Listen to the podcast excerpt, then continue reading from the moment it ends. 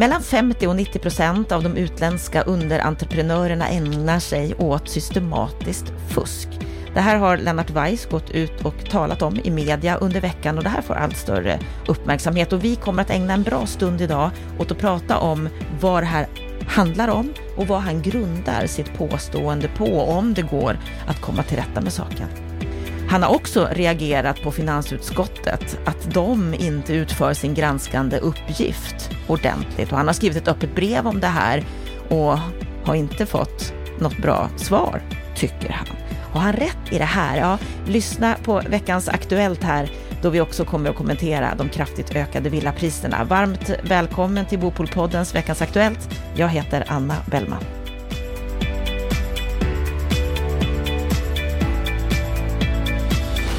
I veckans Aktuellt den här veckan så har ju du, Lennart Weiss, verkligen bidragit till att vi har mycket att prata om kan man ju lugnt säga. Du gick ju bland annat ut rätt hårt om byggfusket. För du menar att eh, minst 50 procent, kanske så många som 90 procent av alla utländska företag fuskar. Mm.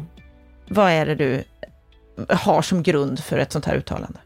Ja, på ett allmänt plan så kan man ju faktiskt hänvisa till Stoppa fuskets analyser. De har gjort över 600 djupa skrivbordsanalyser utav utländska underentreprenörer. Två stycken gick igenom den kontrollen. Stockholmshem har gjort ett antal kontroller, arbetsplatsrelaterade men, delvis också av administrativ karaktär. Eh, fann också helt chockerande siffror när det gällde eh, svartarbete och annat. Det vi har gjort det är att vi till följd av ett antal eh, incidenter som vi haft, där vi har tillsatt krisgrupper, har gjort fördjupande utredningar som sedan har övergått i någon typ av eh, allmän utredningsverksamhet som vi både gör ihop med Byggnads, vår fackliga samarbetspartner när det gäller leverantörsbedömning. Vi har ju ett unikt samarbete på det planet med Byggnads. Och, och tillsammans med Stoppa fusket. Eh, det har vi gjort på ställningsbyggarsidan, men vi har också gjort det i ett antal företagscase som vi har haft uppe på bordet.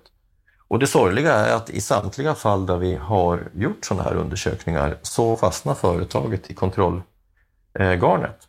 Det, det, det, handlar om löner, det handlar om skatteundandragande, det handlar om fusk med inbetalningar utav sociala avgifter. Man har alltså skickat ut folk med falska felaktigt utfärdade A1-intyg. Man betalar inte skatt, eh, inkomstskatter i Sverige som man ska, för man ska antingen betala SINK-skatt eller tabellskatt beroende på vilken hur varaktigt projektet är. Och när det gäller löner så underrapporterar man helt medvetet både till Fora, det vill säga där man ska registrera de fackliga försäkringarna och pensionsavsättningarna respektive lösen där lönerna ska redovisas. Och allt det där kan man ju undersöka om man gör riktigt djuplodande utredningar som vi har gjort, där vi har gått tillbaka till företagens årsredovisningar och sedan jämfört uppgifterna med alla de eh, öppna källor där man kan jämföra material. Och det är en förskräcklig bild som framträder. Så att eh, siffran 50 procent, det skulle jag säga, det är det absolut lägsta intervallet eh, och, och, det kan definitivt vara plus 90 procent också. Men eh, vi har 3000 utländska UE i Sverige så att eh, alla ska ju inte sig över en kam. Men, men så långt jag kunnat tränga in i det här så är bilden förskräcklig. Vi, han, vi pratar alltså om systematiskt fusk? Ja, det ska jag säga att det är systematik i det här. Jag, det är så systematiskt eh, så att jag är ganska säker på att man har någon typ av eh, systemstöd bakom sig. Alltså att det är antingen revisionsfirmor eller andra konsulter som hjälper en del av de här företagen. Men sen kan man ju också säga att det som startar kanske som ett fusk för att få en viss eh, konkurrensfördel kan ju till slut också bli ett branschmönster. Du utvecklar de här metoderna helt enkelt därför att det är förutsättningen för att du ska kunna konkurrera i en marknad. Och då, då, då tar den ena rygg på den andra. Och då kan ju omfattningen bli väldigt, väldigt stor. Och det här har ju så att säga drivits på av att hela branschen sedan 10-15 år tillbaka har börjat eh, dra ner på den egna anställda personalen. Egen, andelen egen produktion har ju minskat. Eh, men sen har också så att säga, marknaden vuxit i en takt som gjort att vi inte har kunnat försörja branschen med egna yrkesarbetare. Det har utbildats för få och då har beroendet till de här utländska underentreprenörerna ökat samtidigt som EUs öppna inre marknad har erbjudit ett sånt, sånt här utbud. Så att det har ju svarat mot företagens behov av flexibilitet.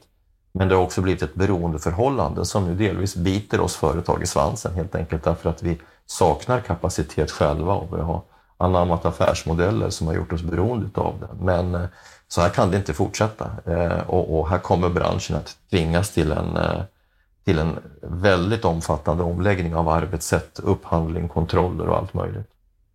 Du säger bland annat så här i en artikel att vi måste vara ärliga. Kontrollerna som görs och analysverktygen som finns saknar det djup som behövs. Man ser att det finns ett kollektivavtal, men inte om det följs. Ja, och det, det är väl på den här punkten jag, jag kan, eh, det retar mig lite vad, vad, vad branschkollegorna säger, därför att man hänvisar till de kontrollverktyg som finns idag, men sanningen är ju, och det tror jag alla vet, att ID06 och eh, det faktum att företagen har hängavtal med Byggnads eller att man eh, anmälningsregistrerar sig i Fora, det är liksom, det, det, det, det säger bara att företagen Eh, Eh, har ett kollektivavtal, men inte att de följer kollektivavtalet. Om du inte gör fördjupande utredningar där du jämför uppgifterna mellan olika registersystem så får du inte en korrekt bild. Det blir egentligen någon typ av alibi-bevisföring. Va? Och eh, jag är ganska säker på att alla som har en lång erfarenhet i branschen och kan liksom huvudräkna i, i de här parametrarna som vi pratar om förstår med både hjärta och, och, och hjärna att det här stämmer inte, de, de priser du får. De är liksom inte möjliga om du gör rätt för dig. Men hur ska det här lösas? För det är precis som du säger i, i din artikel också här, att samtidigt så måste beställarna ställa höga sociala krav i sina upphandlingar, de måste gå mindre på pris, men vi har ju problematiken med lönsamhet. Mm. Så hur Absolut. ska det lösas? Det här måste lösas i en samverkan mellan eh, myndigheter där myndighetskontrollen måste bli väsentligt mycket bättre idag. Sverige ligger ju långt efter till exempel Norge och Finland när det gäller myndighetskontroller och det beror ju på att sekretesslagstiftningen i Sverige är så hård och i praktiken förhindrat myndigheterna att samverka på ett effektivt sätt. Till exempel Skatteverket är ju oerhört irriterade över den saken och driver ju på för att man ska lätta på sekretessreglerna. Det finns till och med en utredning som jobbar med saken. Så det är en bit. Beställarna måste inse att, att de är viktiga i det här rollspelet. Att de för det första ställer krav. Men de måste också inse att om man ställer krav så kan man inte bara upphandla på lägsta pris. Då måste du också utvärdera anbuden på sociala kriterier och vara beredd att betala eh, ett högre pris gentemot de företag som har en hög ambition att göra rätt för sig. Men det gör de ju inte, utan jag hör ju till och med beställare säga att vi betalar redan för en Rolls Royce men vi får en Skoda och det är en liknelse som då används utav några av de här beställarna som har högre ambitioner men, men de har inte rätt. De betalar för en Skoda och de får en Skoda. Och de som vill leverera på, på, på rätt premisser, de vinner ju inte anbuden därför att de har helt enkelt för höga ingående kostnader. Så att man måste ju liksom inse i den här debatten om att byggkostnaderna är höga. Ja, vi har höga löner i Sverige och, och eh, om vi inte vill hamna i en svartgrå ekonomi där vi legitimerar svartarbete, då måste vi vara beredda att betala för avtalsenliga löner och det tror jag att det finns en tveksamhet hos många beställare, tyvärr väldigt ofta de offentliga beställarna. Då menar jag kommunerna, jag menar kommunala bostadsbolag, men jag menar i väldigt stor, med stort eftertryck det statliga Trafikverket som ju agerar eh, på ett sätt som, som är enormt utmanande utifrån ett skattebetalarperspektiv. Det här som du har gått ut med nu, det, det sprider sig mer och mer. Du, du kommer bland annat bli intervjuad av TV4 i den här frågan. Och, och det, alltså, vad förväntar du dig? Ja, vet du, jag förväntar väl... Alltså jag är inte den första som har sagt det till att börja med. Här har ju sådana som Jessica Lövstrand och Stoppa fusket, journalisterna. Det har ju varit flera whistleblowers före mig. Det som kanske är skillnaden här är att jag som branschrepresentant tar bladet från munnen. Det är väl det som kanske skiljer det här från tidigare exempel. Ehm, och jag tror att öppen, ärlig, transparent information, kommunikation kring det här är ett sätt att ändra på saker och ting. Vi måste, vi måste ta bladet från munnen och våga säga som det är. Vi måste liksom våga erkänna att vi själva, jag menar Veidekke är ett företag med väldigt höga eh, krav på etik. Och vi måste erkänna att när vi, när vi gräver i vår egen byk så, så, så hittar vi väldigt mycket som vi inte kan stå för. Då måste vi våga berätta om det. Vi måste våga vända på de här stenarna och vi måste våga se över vårt arbetssätt, våra upphandlingsmetoder, våra affärsmodeller. Och det kan jag ju berätta att den processen har startat, för tack vare att vi själva har varit ärliga. Vi hade en del eh, och delade meningar under hösten om verklighetsbilden. Det är lite jobbigt alltid när sånt här kommer upp. Det uppstår alltid en typ av psykologisk förnekelse. Det är en mänsklig mekanism. Men när vi har liksom lagt upp fakta och redovisat hur bilden ser ut så, så vänder ju diskussionen och då blir det ju mer en fråga om hur ska vi lösa det här än att problemet de facto existerar. Att det existerar, det är vi överens om nu inom Veidekke-systemet. Nu diskuterar vi hur vi ska lösa det. Och vi har faktiskt bara de senaste dagarna tagit en liten 5-6 punkts strategi med en väldigt offensiv målbild. Eh, där vi, där vi säger att vi inom två, tre år ska vara ett företag som bara anlitar helt rena, ärliga, redliga eh, leverantörer och nu jobbar vi med ett antal spår för att komma dit. Men det kommer också att ta en viss övergångstid, för projekt varar ju ett till två år. Du har leverantörer inne. Att kasta ut dem och inleda sådana processer är både kostnadsmässigt krävande och juridiskt krävande, så den vägen går vi liksom inte, utan vi går den vägen att utveckla strategier som gör att beroendet minskar och de vi anlitar ska vara rena genom bättre upphandlings och kontrollmetoder helt enkelt. Och så och tror jag att fler dina... företag kommer att göra. Ja, vad tror du om dina kollegor i branschen? Kommer de jo, men de kom... följa med ja, det här? Ja, det kommer de att göra därför att på den punkten så är jag inte ett dugg orolig för mina branschkollegor. Jag skulle säga att de jag känner, och det är ändå ganska många, jag kan inte säga att jag, att jag att känner någon som inte står för samma typ av värderingar som jag gör, eller Veidekke gör. De står för samma värderingar. De är också människor som vill, eh, som vill känna när de kommer hem efter arbetsdagens slut att de har gjort rätt för sig mot sina anställda, mot sina ägare, mot sin styrelse, mot det omgivande samhälle, mot sin familj, mot sina vänner.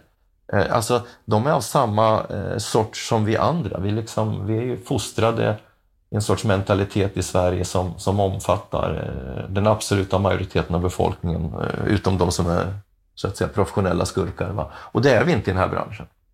Så att om några år så skulle vi kunna vara på ett betydligt bättre läge än vad vi är idag menar du?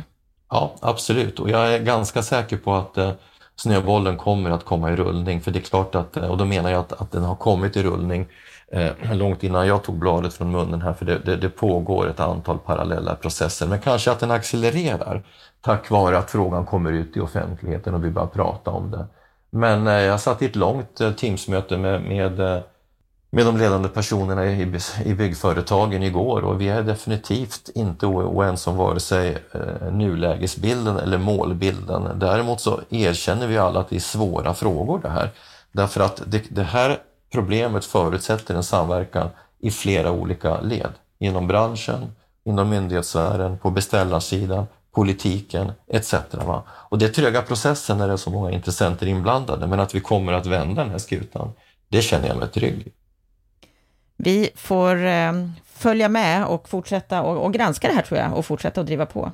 Du, vi ska ta upp en annan sak som du också har gjort den här veckan och det är att du har skrivit ett öppet brev till finansutskottets ordförande Åsa Westlund och vice ordförande Elisabeth Svantesson. Och rubriken på ditt brev är Varför möjliggör inte finansutskottet en allsidig granskning? Vad är det du efterlyser och kritiserar här i det här öppna brevet?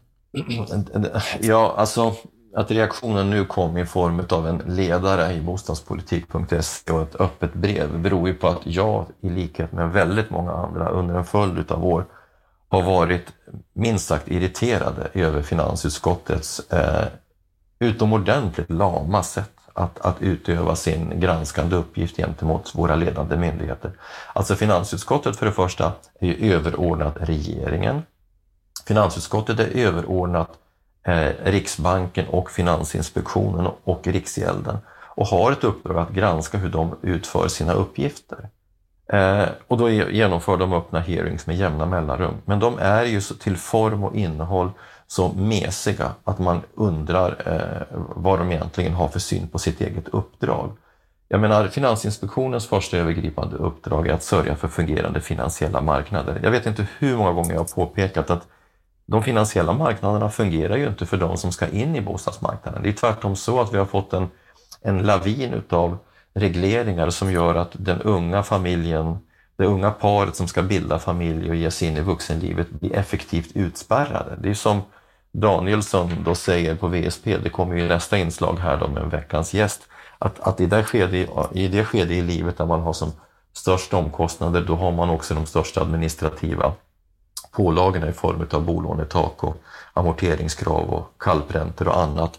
Och det här borde ju myndighetscheferna ställas till svars inför, men det görs ju inte. Utan när jag såg den senaste utfrågningen här i SVT Forum så ser jag ett antal riksdagsledamöter som sitter i finansutskottet som bockar och bugar och kråmar sig för att de ska vara så till lag som de bara kan inför dessa myndighetschefer som ju, ju, ju bemöts som om de vore halvgudar allihopa. Va? Och det kommer överhuvudtaget inga granskande frågor. Då skriver jag ett öppet brev och frågar varför utfrågningarna går till på det här sättet. Varför tar man inte in experter som har en annan synpunkt? Experter från branschen, andra ekonomer. För alla vet ju att det råder inte konsensus i de här frågorna. Utan det är tvärtom en väldigt stora åsiktsspänningar mellan myndigheternas eh, experter och oberoende experter. Det är jättestora skillnader och det är välkänt. Men, men, men Finansinspektionen skapar, förlåt, finansutskottet skapar inte den arenan för den öppna debatten. Och när jag ställer då tre väldigt vänskapligt, vänligt utformade frågor, då blir alltså finansutskottets ordförande förbannad och reagerar som en, ursäkta, barnunge. Och, och, och På vilket sätt? Vilken, re vilken reaktion har du fått? Ja, jag får ju alltså ett mejlsvar eh, av hennes assistent, hon svarar inte själv, utan av den som är ansvarig då på S-sidan i finansutskottet att i det här forumet har man verkligen inte någon avsikt att lägga någon kommentar. Det är ju en prinsessan på ärten-reaktion. Um, ehm, och jag funderade först om jag skulle gå i svar och mål, eh, men, men, nu låter jag det svalna lite. Jag kommenterar det här i Bopolpodden, jag ska låta det svalna lite.